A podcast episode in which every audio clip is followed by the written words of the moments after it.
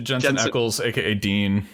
Uh, yeah, so I insist that he can only be referred to by either Jensen Ackles or Dean. Oh yeah, he's Dean. Yeah. I don't. I don't care what his character name is ostensibly in the script. We will refer to him solely as Jensen Ackles or Dean. I should also confess something. I have to make a confession. Yes. I, I Go for it. Not cancel me. Um, I need. I need you to not drag me too much. Got it. Okay this is a this is a kind of exposing moment for me. Yeah. But I have never, really? never, never seen Supernatural. This this movie is pretty much an episode of Supernatural that lasts a little too long. So you've you you're officially in now. I've never seen Supernatural, but uh, honestly, I, hope- I think you would find it very interesting because it deals with a lot of like gothic religious themes. Uh, yes, yeah, yeah, yeah. Uh, I was I was on Tumblr a lot a few years ago, so mm-hmm. I actually know far more about Supernatural just without the context of having watched the show. Thanks yeah. to thanks to Tumblr. yeah, my my first ever conference presentation partly dealt with uh, Supernatural, so it will always have a place in my heart, no matter how every season is the exact same season. Oh, thanks, Dean, and Aww, Dean from Dean. And, and Dean from Gilmore Girls. It's Dean so, and Dean. That's that is my frame of knowledge for Supernatural. Um, should we do an intro? I'll be cutting a lot of this stuff back into the episode because there's some good content here. Yeah. Uh, as all, all right. our con- as all our content is. All yeah, all, all of our content is flawless. All killer, no filler. right. Uh, sorry. Oh God. Uh, n- let's do this. Let's do this. Yep. All right. We're cursed. Let's go.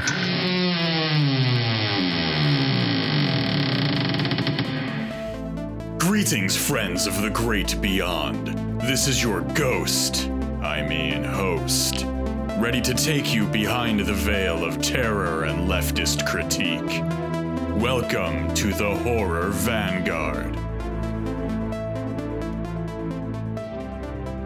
Welcome, everyone, uh, to episode 5 of the Horror Vanguard. I'm Ash, and with me, as I almost said my name wrong, I'm Ash. And with me, as always, is the one, the only, the Litcrit guy, John. Hey, how you doing? Doing doing pretty excellent. As always, I've drank, I don't know, more coffee than is reasonable. There there is no upper limit. Come on, we we know this. We know this to be true. That's I think that's a, you know, once you reach a certain point in academia, you kind of like unlock the ability to just pull coffee into your spirit yeah, absolutely. Like it takes no physical room in my being; it just goes right to the soul. Uh, if I stop drinking coffee, I'm going to have the caffeine headache that's been brewing for about 15 years. So, oh, I can't so, even imagine. You know, I got to keep riding that wave. Right? You know, you know the key. The key is never come back down. Yeah, 100. Uh, percent That is what makes us so productive. As uh, as academics, uh, I, I think we can all say, when I'm fucked up, it's the real me. Uh, yeah, that, that that seems right. That seems right. Uh, we feeling we feeling ready for February for the month of love. It is uh, the greatest the greatest month of love. I, I am ready. I'm ready to spend the the month alone reading books. Uh, which is you know that's self self love self love self love self love. Which uh, I think we need to be careful with where we're going with this line of conversation because that's a very different podcast that, we, that, we, could be. Not that there's anything wrong with that. I'm totally no, up for, no. for, for, pivoting. yeah, the, the horror, the horror, the horror vanguard is now going to pivot into like a, uh, I don't know, a very erotic podcast, like erotic fiction.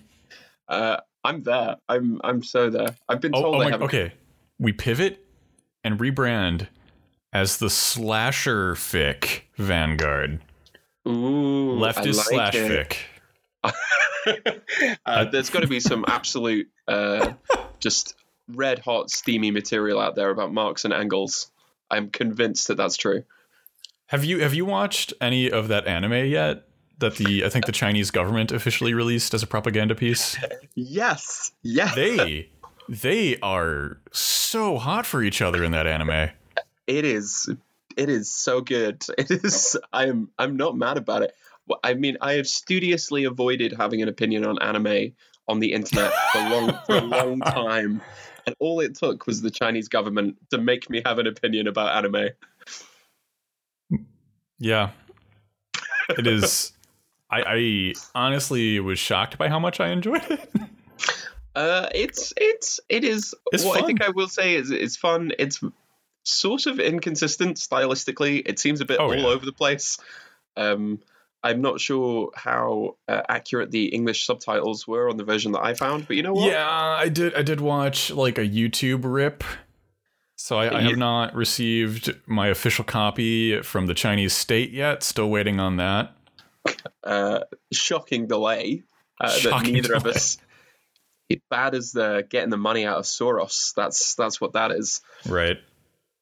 Uh, but yeah, we're going to be an anime podcast now, right? Oh yeah, to- totally. We have to. We're we're just gonna we're just gonna talk about that anime for the rest of forever that, or however many episodes it runs. But Un- until no, until they make the sexy youthful Kropotkin anime. make a Lenin anime. I want a Lenin anime. oh my god, I would love that. It would be such a good story. Somebody make this happen. Somebody make me a Lenin anime. Uh, that, that is how I will become an anime defender. I'll become an anime guy. You, you you just need like the state and revolution, but it's anime this time. hey, it's a good way of propagandizing. Come on. Speaking of the state and revolution, what movie are we talking about today? Now that's what I call a segue. Segues are weird, guys. Segues, segues are just a weird thing that we have to do. That was Uh, that was a seamless transition, by the way. Those two things are going to be totally related. What movie are we talking about? We are talking about uh, what we think is sort of an underrated cult classic. Yeah, Weird. We are talking about 2009's 3D spooktacular, My Bloody Valentine. This this movie. So I first saw this in 2009 in the theaters in 3D, and I had completely forgotten it, and I was expecting it to be just total garbage. But there are aspects of this movie that I would describe as legitimately brilliant. You know what? I, I could not agree more. I was expecting it to be like on the level of Rob Zombie's Halloween. Ouch. Ooh, that's cold. Uh, you know what? It is. It is. It's actually really fun. This is a fun, genuinely, uh, in some places, like genuinely shocking, uh, gooey uh, ball of excitement that is just sort of thrown at you on the screen. And and while it's doing that, it, it manages to have a couple of really well thought out and well developed arguments within itself. Yeah, definitely. I mean, like it's I- not it's not just straight popcorn. No, no, that's true. There is something interesting going on here. And I think lots of people, when they first watched it, it was one of the first films to be filmed in real 3D, right? One of the first R rated films to be. Yeah. Uh, and I think lots of people, when they watched it for the first time, that was the thing that they all focused on. That, you know, there are there are tree branches that come at you, there are bullets, there There's, there's are. like 30 scenes of a pickaxe that kind of comes near you. it's always fun. It's always fun. Even when you're watching it on the small screen, that kind of film work, it holds up, right? It holds up remarkably well. Yeah, yeah. I, I actually have like a I have the DVD that came with the My Bloody Valentine branded 3D glasses. Nice. And so so I have I have the pleasure of being able to slap on a pair of red blue 3D glasses and watch this at my leisure. In glorious 3D. Right. So, for uh, people who may not have seen the film, should we give a quick uh, rundown of what this film is about? yeah, yeah. Here is the spark notes of the film.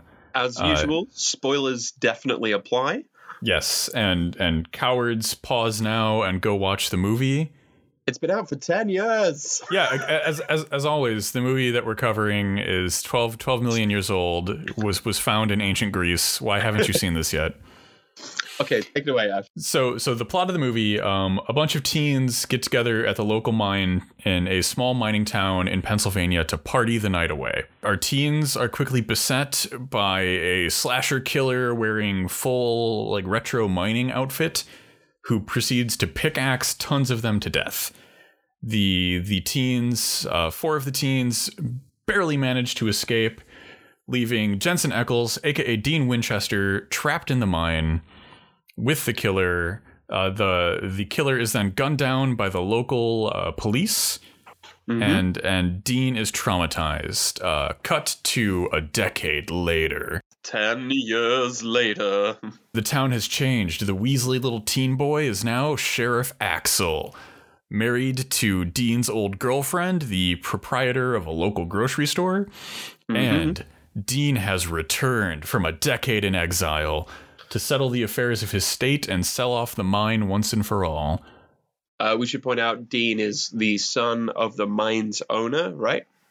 Yes, Dean Winchester is the son of the mine owner of the small Pennsylvania town. He's come back to kind of finally cut ties to the town and the trauma that he experienced there mm-hmm. and sell sell off the mine, but the miner 49er from Scooby Doo has returned and is is back and ready to kill. And then the movie the movie gets underway. People people start getting pickaxed.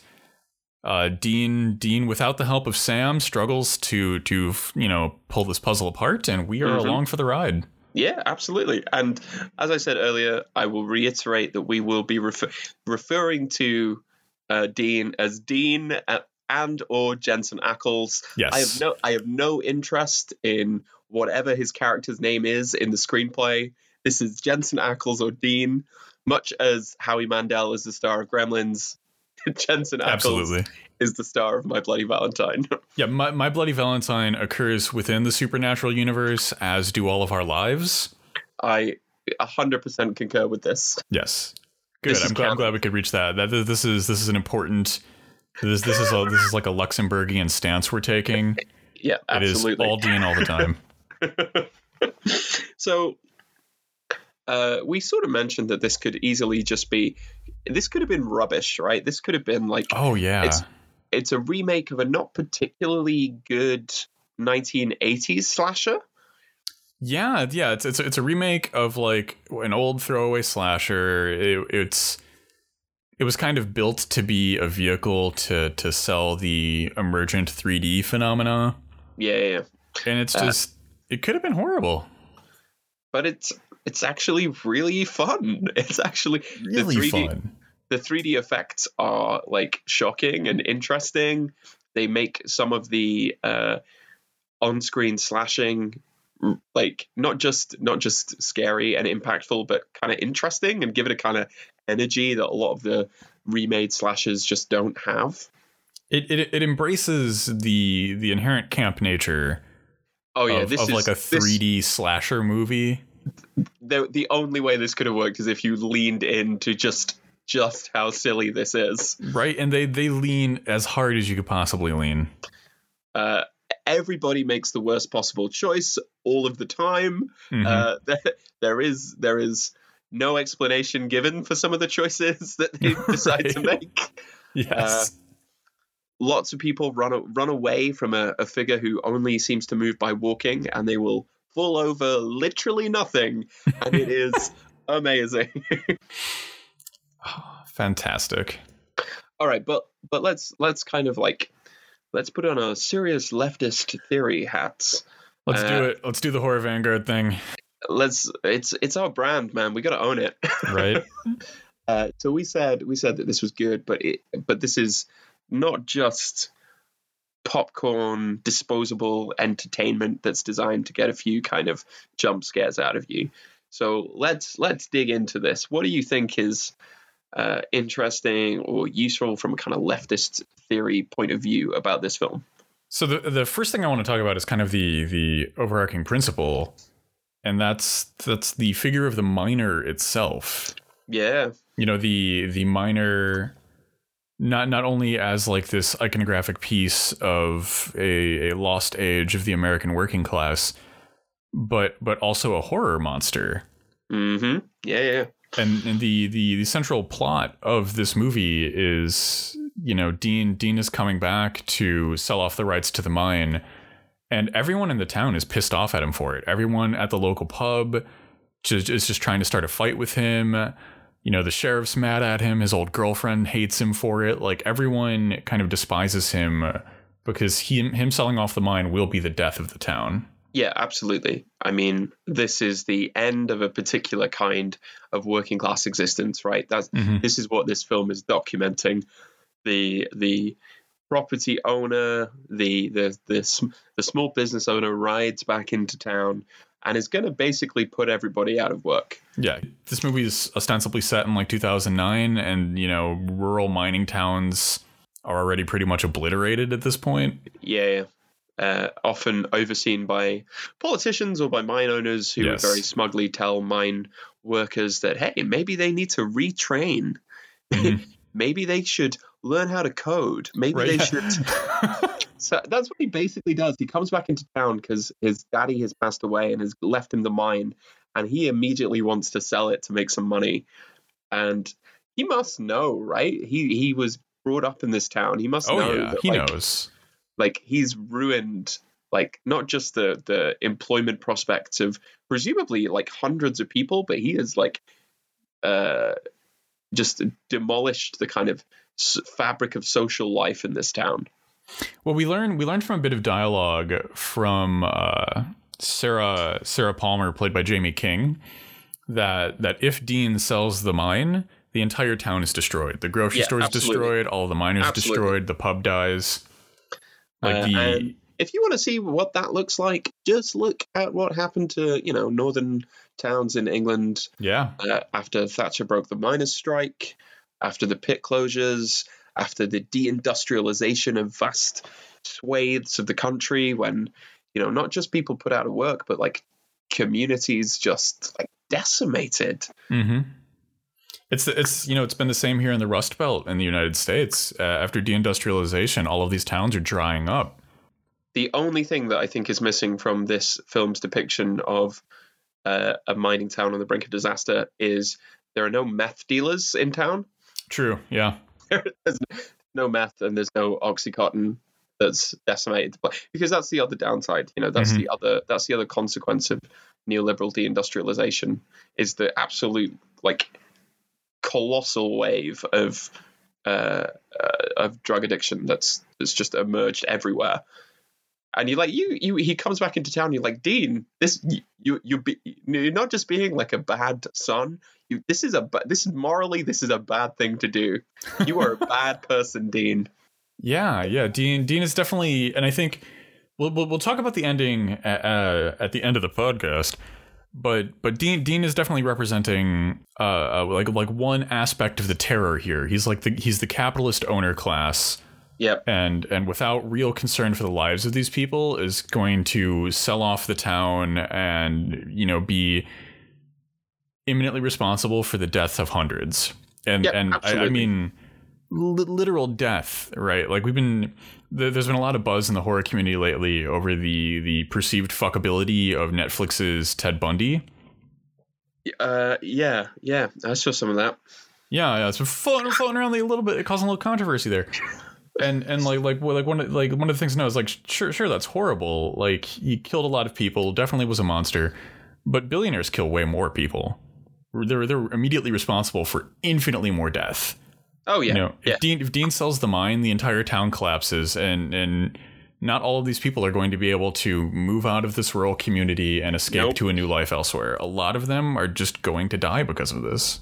Uh, but this is this is the the kind of conundrum for any like if you think of like the situation of the working class at a particular moment what you've got is uh, physically dangerous um, desperately hard labor Mm-hmm.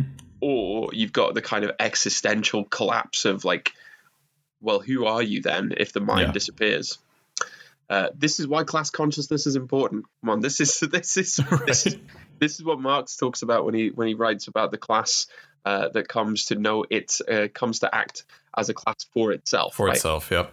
Where is where where are the union men? Where are the union men in this mine? right? Yeah, the, the hero the hero shouldn't uh, have wound up being uh, sh- sheriff in security. It should have wound up being like like the, the the town's local union boss or something. yeah, it should have been the shop steward. It Yeah, should have been yeah. the, the union rep. Yeah, the, Uh, a, a union rep should have shown up and been like, "All right, miner 49er, you know, you're You're clearly in violation of several parts of your union contract. It's time to go. but, Uh, but, but one- I think I think you know p- part of the horror of the figure of the miner, and I mean like like I'm making miner 49er jokes, but like but like a, a kind of like a haunting figure of the miner has popped up a lot in like Amer- in the American folk conscious. Yeah, hundred percent. and and like like there there are so many angles of this you know as we've been discussing like there's the fact that like you know when, once once the once the capitalist class decides to withdraw from these communities like they just leave devastation in their wake. Yeah, but there's also Yeah, like you know like mines were never good places to work you know? No. like like it's not it's not enjoyable labor. You know you die working down in those mines. Yep, absolutely. And you know, if there is, there if there is a unionized workforce, um, that will often be broken up. yeah that'll Usually, be met with I mean- violent resistance Yeah, historically, it was broken up with violence. yep Uh, you know, with Pinkertons, with spies, with cops, with Mhm. uh, National Guard, with guns. Like it was, it was never a good thing, right? But it's become this valorized and um, mythologized status of like uh, honest work. And it's it's a way it's a way for right leaning capitalists to kind of consume the dialogue of class Yeah. consciousness, and instead of it being about your class and your position in this economic system, it becomes about the literal job you were doing. Yeah, exactly. The So- only reason, the only Mhm. reason that those working class jobs were um, able to sustain families, that were able to um, kind of take care of communities, was that they were like it was, It was there the was union. a period of time when they were unionized. Yep. When there was a union that could like make the boss give them working conditions that weren't going to kill them automatically, like you know, I, my uh, my grandfather was a miner, and he, Mhm. you know, this is this is the, a kind of unarguable truth that the only thing that made those jobs good jobs was the fact that there was a strong union presence, there was a strong uh, collective organization. Uh, collectivized bargaining and collective action in the interest of not just individuals but of co- collective communities. hmm Where is the union? Right. Yeah. Where is the union in this movie? It should have been swooping in, saving the day, yeah, doing the good hard work that unions have to do.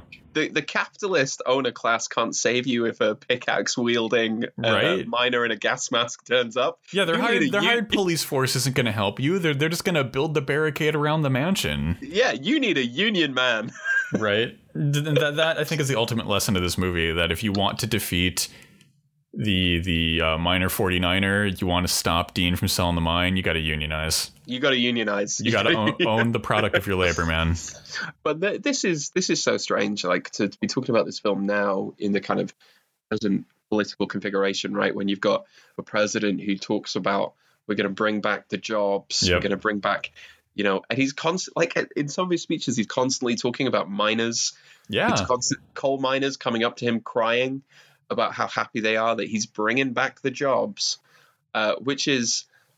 Uh, one, ju- a lie. Uh, yeah obviously, it's, just, it's flat he doesn't care. It's just and, and two it's a lie that's so unbelievable.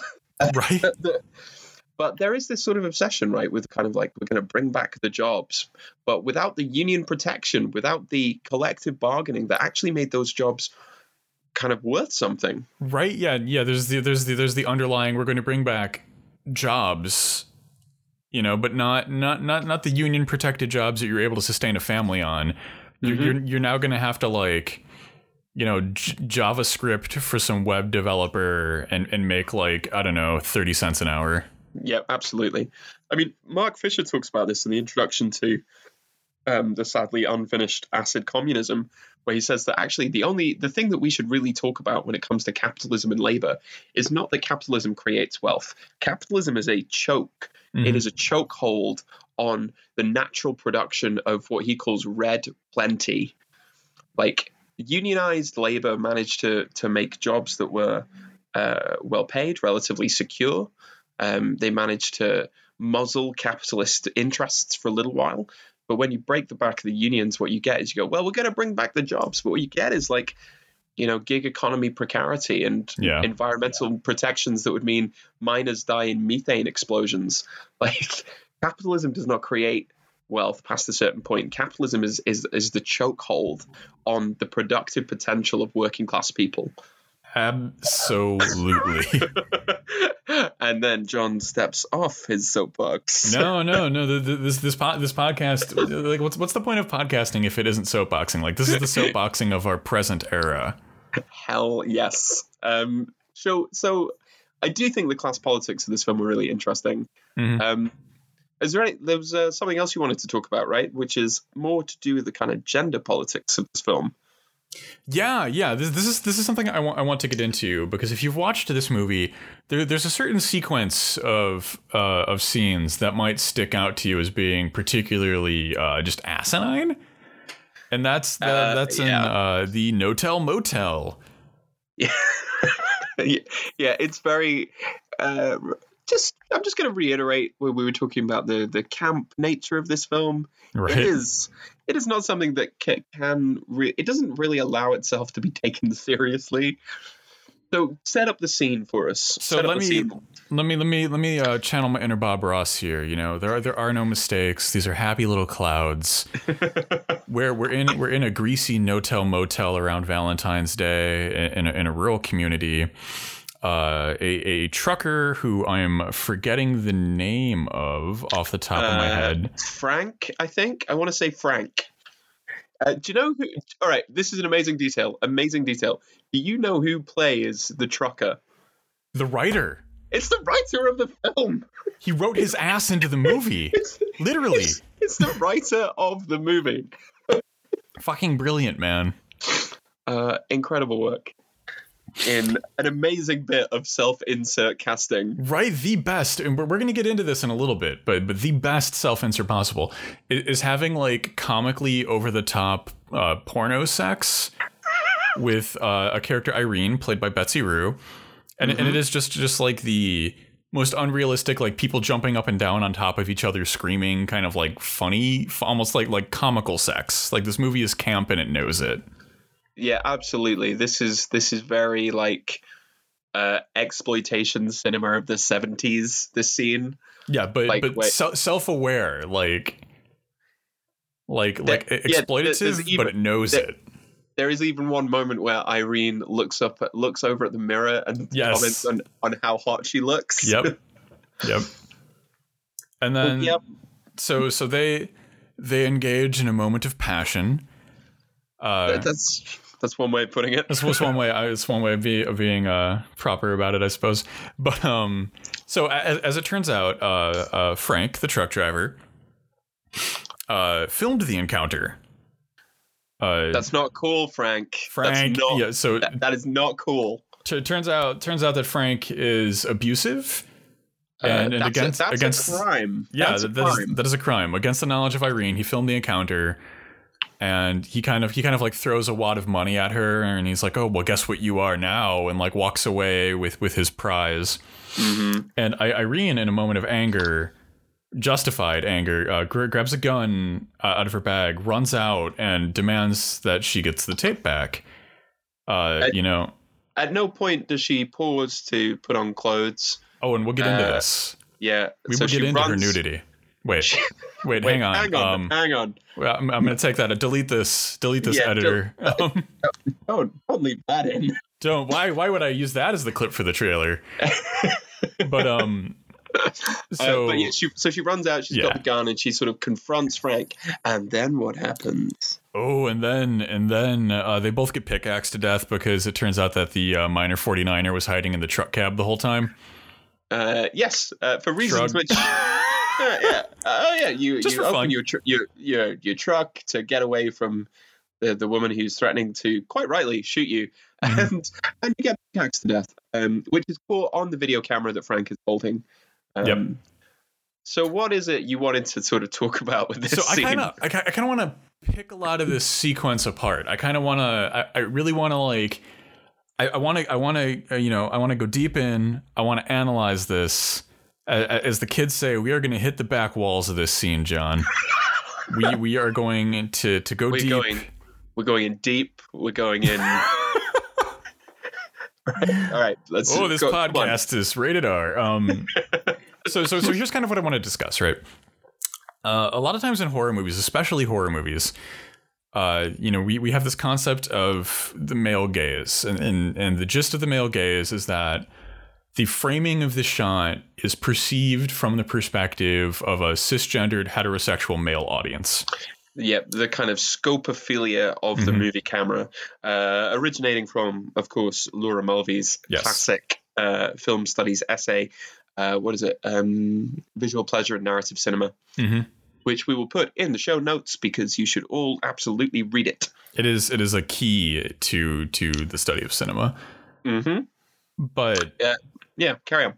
so when when this sequence occurs and how this entire sequence plays out would be prime bait for male gaze to to just abs- uh, Betsy Rue is the actress who plays Irene. It would be like prime cin- cinema gold to kind of just physically you know objectify her objectify her yep. during the sex and then again while she's running away uh, to go confront the truck driver but this this movie really doesn't you know the the angle for the sex scene is is a little high up kind of kind of mimicking the mirror that Irene is looking into enjoying herself.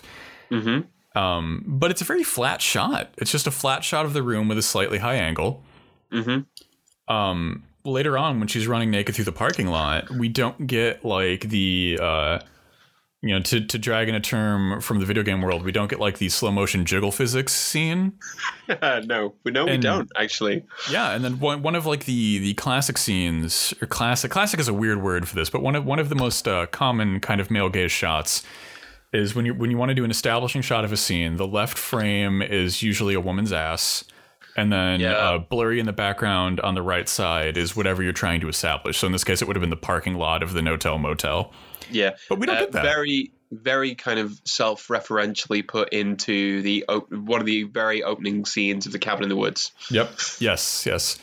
where And- you and like like you know we, we can look at like all of this like the makeup the lighting it's Yeah, all yeah. it's all diegetic like none of this is kind of artificially sexualizing or highlighting um betsy rue's body and and it's Uh, it's kind yeah, of yeah yeah. in a way like I, I w- I would argue that this is a subversion of the male gaze. All of the nudity nudity wow. All of the nudity here um it, it is naturally occurring right? This this is this is irene's sexual pleasure and then this is Mhm. irene's attempt at justice and vengeance.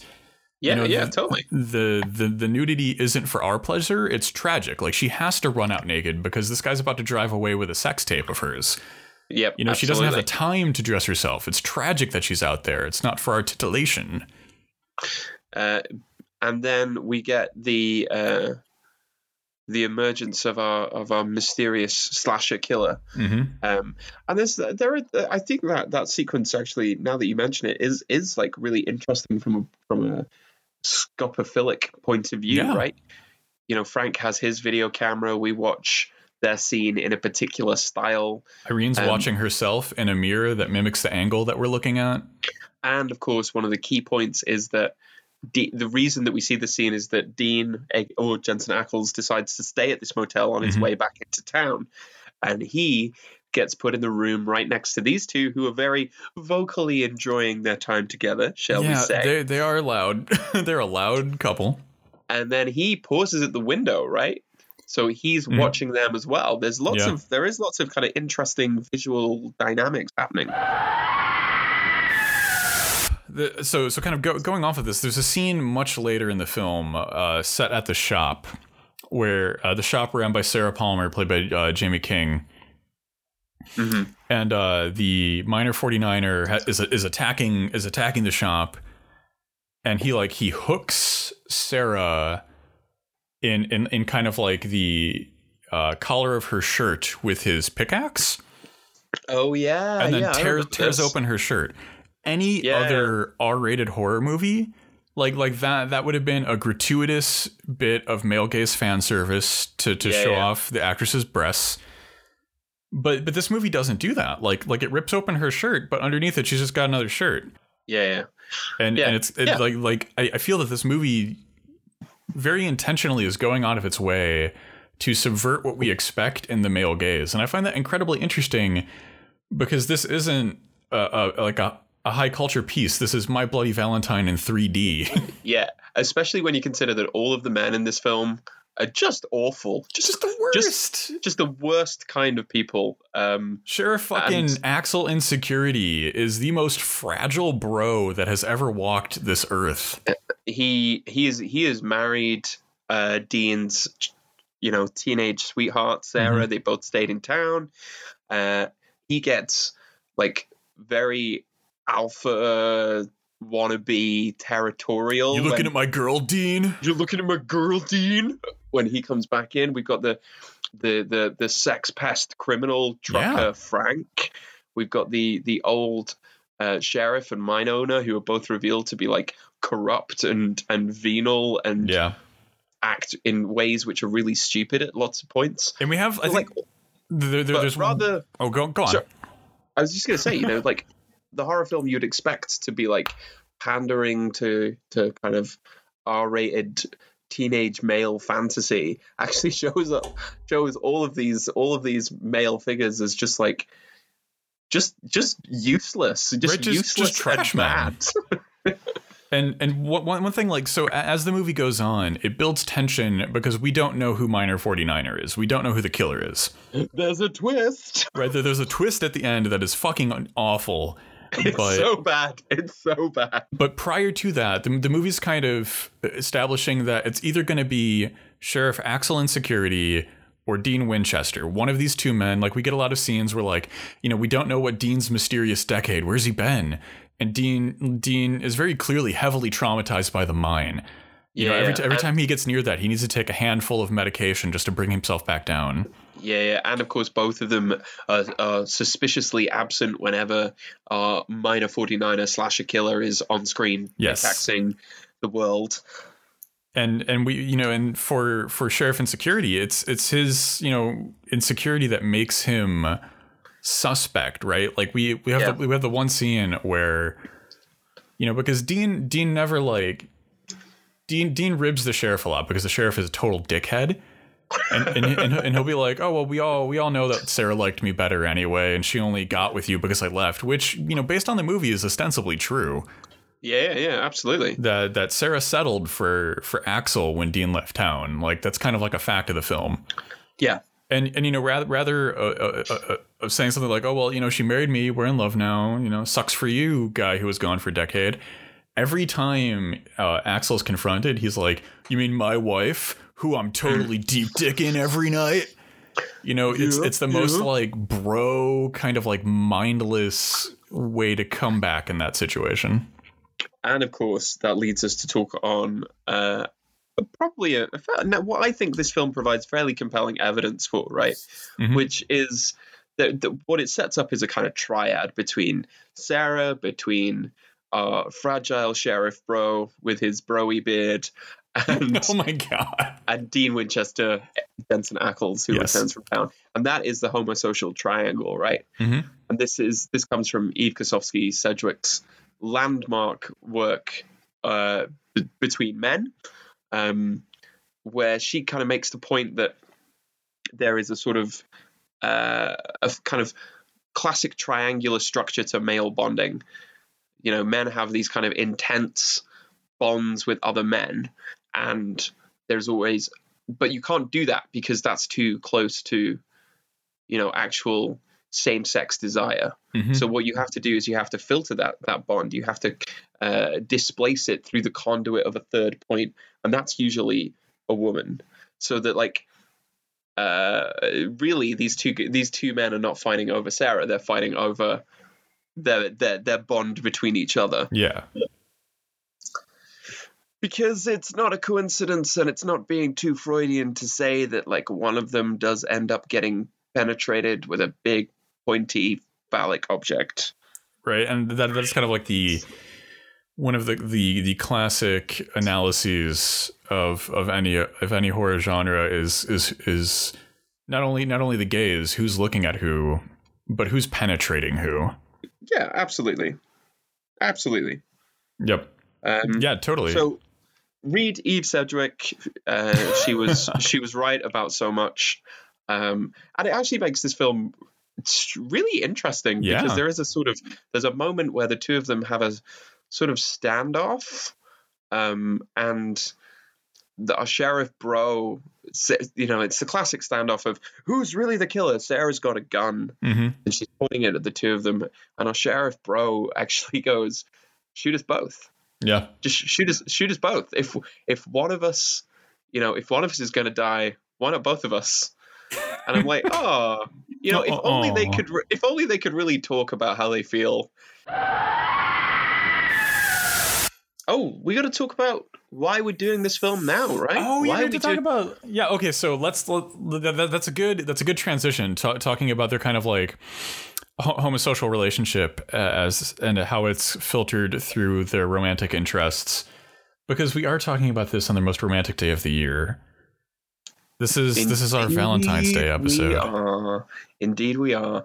And I think we should we should maybe talk about why horror is such a good thing to watch if you want to get in the mood. If you want to get in the mood for love, why should you watch a horror movie? Why should you watch this horror movie? Why should you watch any horror movie?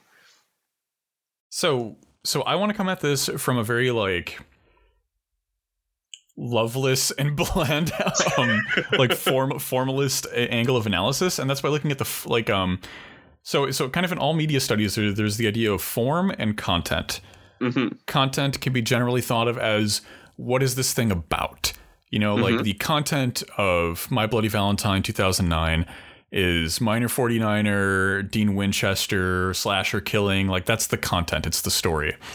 But the Yeah. form is the physicality of it what kind of film was this shot on what kind of cameras were used what are the limitations of those things that's traditionally how form is discussed hmm one thing that usually gets left out of form, but is nevertheless incredibly important, is how it's being consumed by the audience. How are we viewing this piece? Yeah, yeah, yeah. And and like you know, like this movie was meant to be like a social outing. Like this this is this is kind of a raucous 3D film.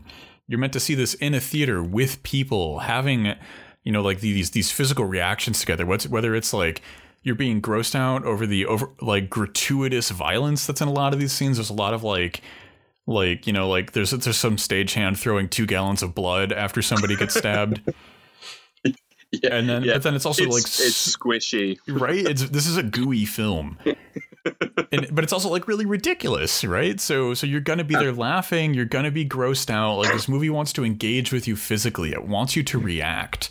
Hmm and i think that like like you, you don't you don't get that during action. Action doesn't want you to do this. You know it might get your blood racing a little bit during a tense sequence but you know action is a it's a genre of spectacle not, not very physical genre. Yeah, absolutely. Uh, and horror is absolutely designed and filmed and Mhm. produced to maximize its affective impact. Right? It, Yes. It wants to. It wants to do things to your body. it wants to. It wants to make you jump. It wants to make you kind of flinch. It wants Yeah. to give you goosebumps or like make you feel sick or make you look away. Mhm. you know horror is is designed to be physically uh, affective and um and that's why we like it. That's why people who go to see horror films love that kind of communal experience. Yeah. Um you come out of a horror like i love roger ebert's quote that you come out of a good horror film and you feel glad that you're alive. Yeah. Because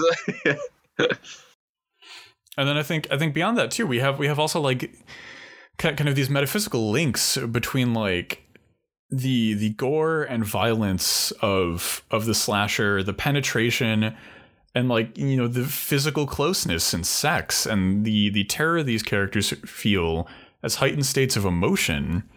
sex and death man that's Yeah. what horror is is all about at the end of the day sex and death and both of those things are about going beyond the limits of ourselves right they're Mhm. about they're about going beyond our own kind of physical limits and our, our our affective limits and our experiential limits you know that's why we feel uh that kind of the intense pleasure of of consensual carnal enjoyment with Mhm. another partner or multiple partners Yeah. uh, and why we have the kind of fear of death both of which are these are limit states and uh, that's what horror is very good at provoking Mhm.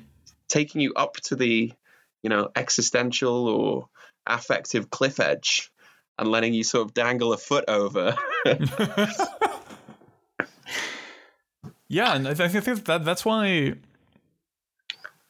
that, that's why there's so much in especially the American popular conscious of, of, of having like horror as the movie for like date night. And like you know like they're they're at they're at like the drive-in and they're not watching like benny hill they're watching like you know like the 50 foot woman or them or like you know like any mm-hmm. giant monster flick or like yeah yeah yeah there, there there's so many lead-ins where it's like the two teens are on the couch late at night and they're they're watching some old slasher movie they're they're, they're not watching like yep i don't know apocalypse now No, no, and you don't watch action because action is offend like that kind of spectacle is designed to like blast you into submission. Yeah. You know? Mm-hmm. you know, you're not you're not supposed to be able to look away. Whereas horror wants you to look away. It wants Yep. you to jump. It wants you to kind of coil back against the the the the warm the other warm body in the room. I, I don't think it's controversial to say that all other genres kind of want to encourage in you some kind of submission. Where Mhm. co- comedy comedy wants you to be so comfortable you can unwind and laugh. Yeah. You know, action action wants you glued to the screen to see what's going to blow up next. Mm-hmm. Yep. Absolutely. And even even like you know, paradoxically, romance as a genre of film, it wants you lulled into the fantasy. You know, Mhm, romance yeah. doesn't want you to, and rom coms don't want you to experience romance yourself. They want you to be like, oh, wouldn't it be great if that, you know, like like handsome and chiseled but off-putting and emotionally unavailable businessman really saw the good qualities in me, this humble owner of a bake shop. Mm-hmm. That's a very specific scenario you've got there. It's the I it's the, like- it's the plot of like eighty percent of of like throwaway rom com movies. At least now we know what Ash is looking for. I legitimately watched every single Christmas themed rom com I could find on like Netflix and Hulu and Amazon over over this last holiday season. But but I think you're right. I think you're right. Horror doesn't do any of those things. It doesn't want to um it doesn't want to render you passive. Yeah. You know, it wants you to react. It wants to like I say, horror wants to do things to your body. Yes. And some of those things uh hey, you might even enjoy them. okay. On on on that note, John, my Yes. my most beloved of co-hosts, do you want to play a game? Let us play a game of fuck Mary Kill. Let's do it. Okay, our our uh, our contenders are Sheriff Mhm. Axel, Yeah. Dean Winchester as he appears Yeah. in uh, My Bloody Valentine, Right. and or a guy who is 100% always in a killer miner costume and never speaks. I I I think I that's really tough because See, yeah, this is a tricky one. this is really hard. How do I find a way through this? Because uh, one is one is one is a capitalist business owner who wants to lay off his okay. workforce. One is a cop, and they're just bad Yep. axiomatically. And um, you know what? I would uh, the the miner costume. I, I mean, maybe I would be into that. Maybe I would be. I could get on board with, with a kind of role play thing. Oh, true. Yeah, find out something Um, new. Yeah, that, that would be a new. I'd be open to a new experience uh, that way. but otherwise, I don't know, man. What about you? All right, so so for me, for me, I feel I feel that like um I'm going to go I'm to go fuck uh the guy who is 100% always in a killer miner costume for the exact same reasons that you outlined. Why not? You it's a new what? experience. Sure, maybe Try, any, try anything once. maybe I'm like what, what's what's like what's like the killer miner equivalent of a furry. Maybe I'm into that. no no kink shaming here, only respect. That's fine. Abso- GGG. abso- absolutely. uh, uh, uh, kill kill Axel. Good choice. Solid, solid choice. I, he he is uh, just just too wildly insecure. You know? so it's so so much toxic masculinity happening right there. And and and uh, as we find out in the end of the movie, Dean is uh, criminally insane and is in fact uh, a slasher killer, but I, I still think he'd be a better long term commitment partner than Axel. Axel is- Axel's going to cheat on you. Oh yeah, as he does in the course Yeah. of this film. Um, There's a there lot of that there's a lot of infidelity in this film. There's Axel. There's the truck driver. We see him putting on a wedding ring. terrible men. There's there's terrible, terrible men. Dean is trying to actively split that marriage. Yep.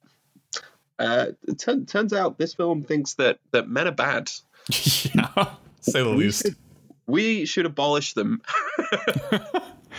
Hashtag canceled.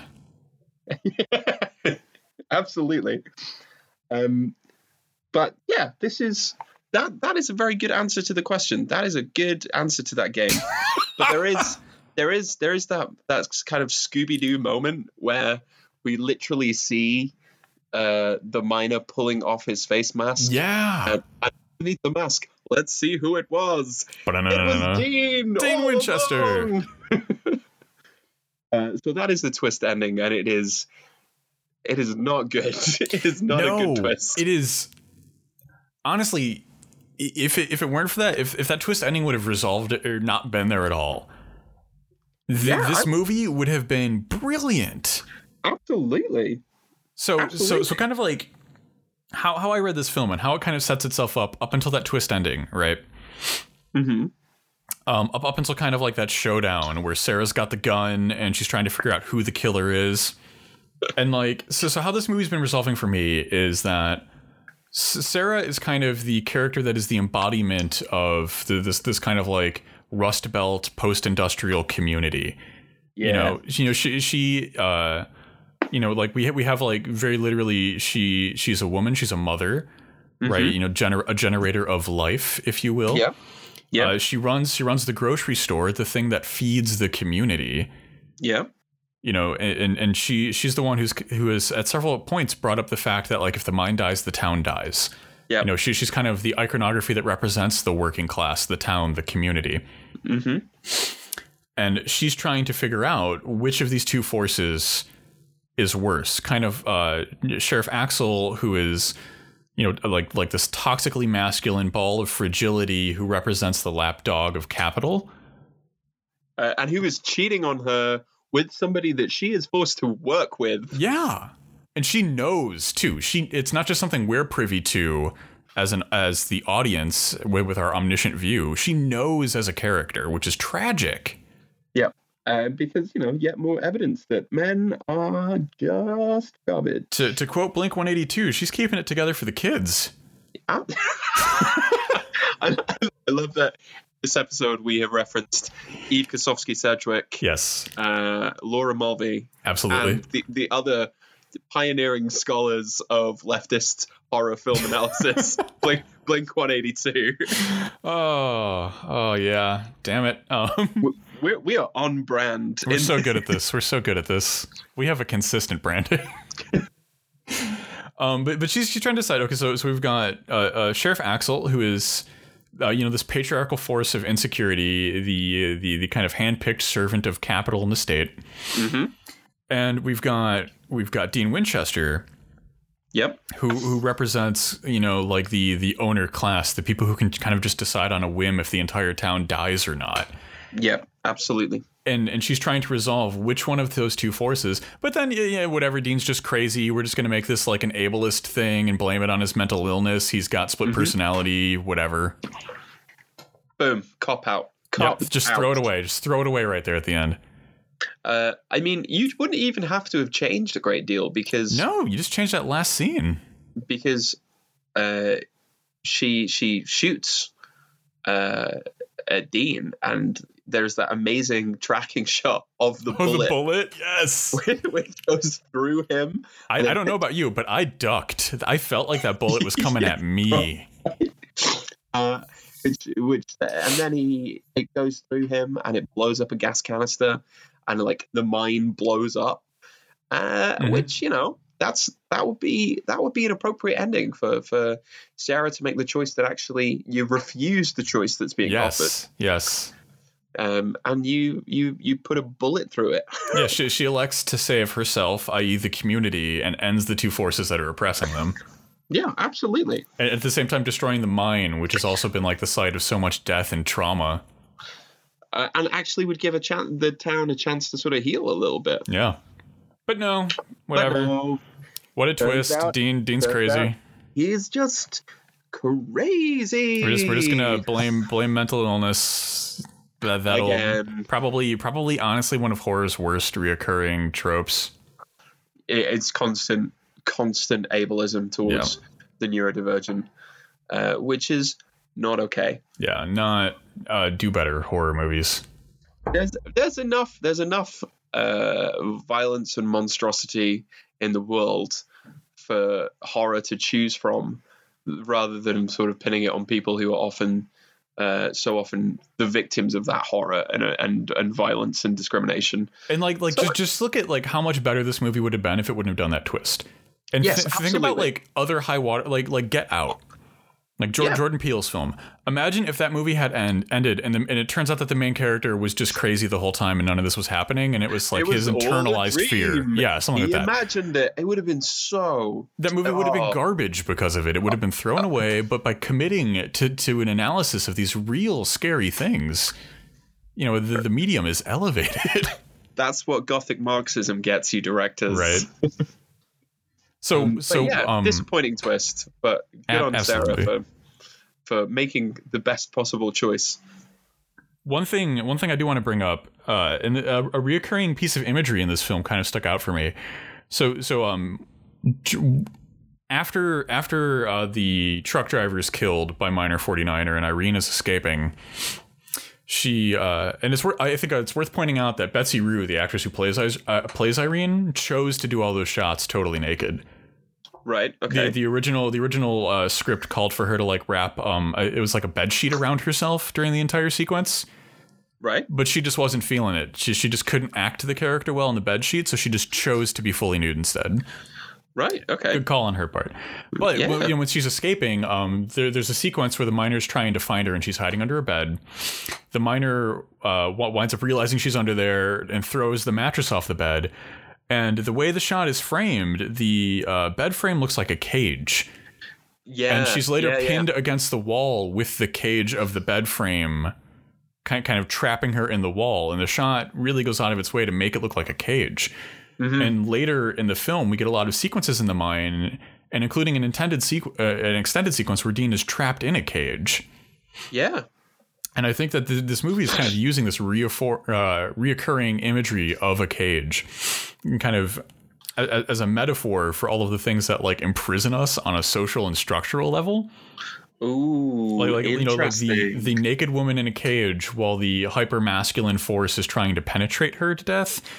Mm. The uh, the uh, neurodivergent man trapped in a cage. Yep. You know, the with the working class people of this town trapped in the cage that is the mine.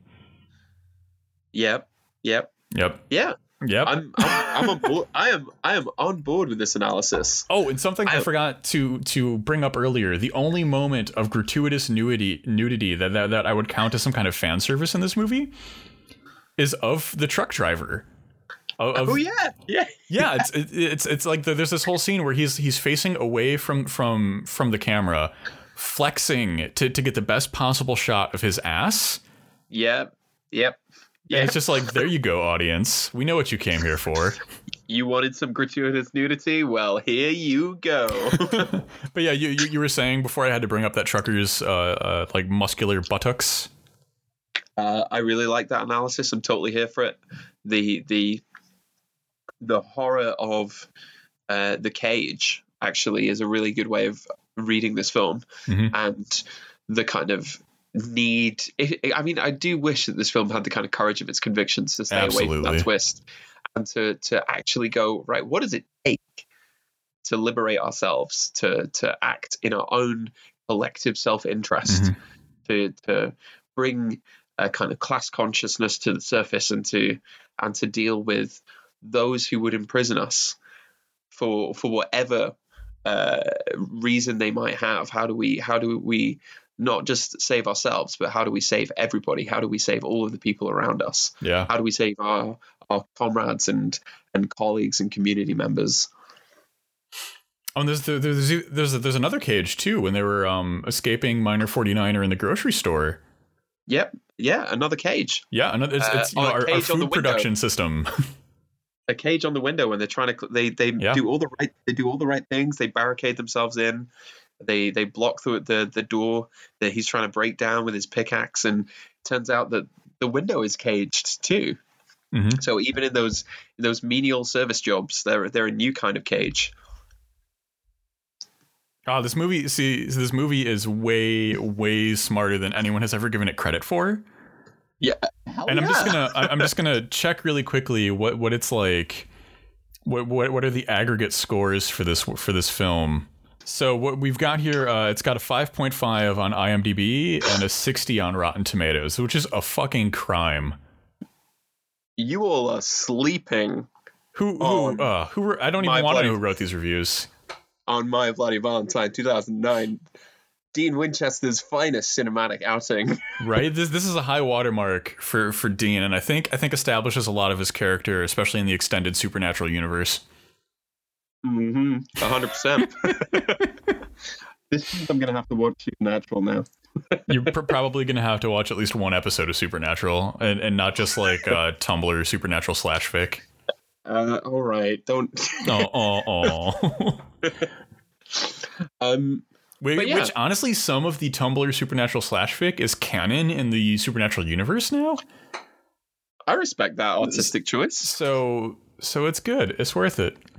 10 out of 10 So, so yeah, watch watch a horror movie this Valentine's Day with uh, all of the people you want to be close to, absolutely. And and enjoy the affective pleasures and thrills of uh, of of watching a watching a hell of an experience. And you could do a lot worse than watch this.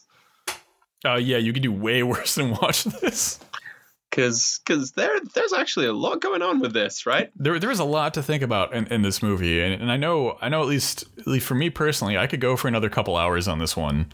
Yeah, totally. Like- we should, we, No Um, no straining the intellectual faculties to find stuff in this movie. There there's a lot going on here.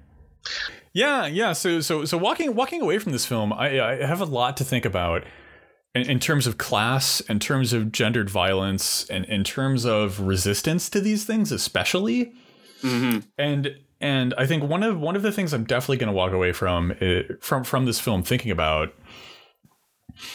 is, is how how clever a lot of this film was in, in kind of confronting a, lot of the tropes and standard you know de rigueur things of the horror genre and having fun with them, right? right and, and, and the fact that that it, th- this movie doesn't make that resistance a chore it doesn't Yeah. it doesn't make it boring or painful it makes it just kind of silly and a little bit. It's a little bit goofy. It's a little bit. It's very camp. oh yeah But if if you if you will, yeah, give it give it a watch. It's fun and it has some. It will make you think some things about uh, class consciousness, about about uh, working class labor, about just how much men are garbage trash people. yeah and you know uh, how much Dean from uh, Dean from Supernatural looks good with a pickaxe. Yeah, young young Dean, young 2009 Dean. He was, he was just a boy then. Uh, the the the the dreamiest miner 49er of them all. Right, like I, I, there, there, there are. I think one of the big failings of this film is there are a lot of sequences where they they try to make Dean look a little menacing, Mm, and like Dean Dean's just too pretty to menace. yeah, absolutely. Tries to do like the clenched jaw and the glowering stare, Right. but like like he's a very pretty man. He can't do that. he can't Right. do that. I- I, I don't, just- I don't believe this. I, I, I keep I keep expecting him to look into the camera and, and be like, when I want to impress the one I love, I use Miner, the new scent by Dean Winchester. Oh yeah, this movie's No. amazing. this has been a lot of fun. This has Mhm. been a lot of fun. it's a very fun episode.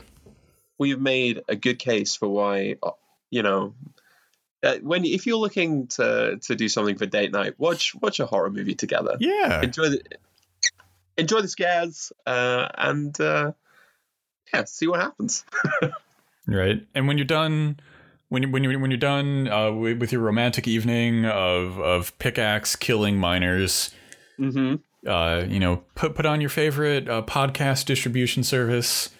Listen to our dulcet tones lull you deep into a romantic state, and then and then right right at that high, that special moment, that climax, if you will, hit the subscribe button on our Patreon.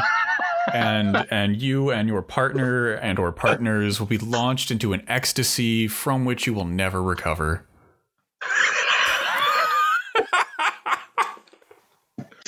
Oh, this this episode has been Oh, it's been fun. rem- remarkably horny. This is this, right, yo, this, this is too too horny on Maine with this episode. This- just just stop it. I'm gonna somebody go over to your place and pour cold water on you. But in uh, but thank you, thank you as always. Yes. uh, for, for listening. If you enjoy this, please do think about subscribing to us on Patreon. That is patreon.com slash horror vanguard. And you may want to do it this coming month because we have got some very spooky uh, spine gang related news for all of our supporters uh, and new ways to to engage with what we're trying to do here. Join the spine gang. Join the spine gang. Ah, post spine, everyone. I, uh, Otherwise, otherwise, otherwise, do follow us on Twitter at Horror Vanguard.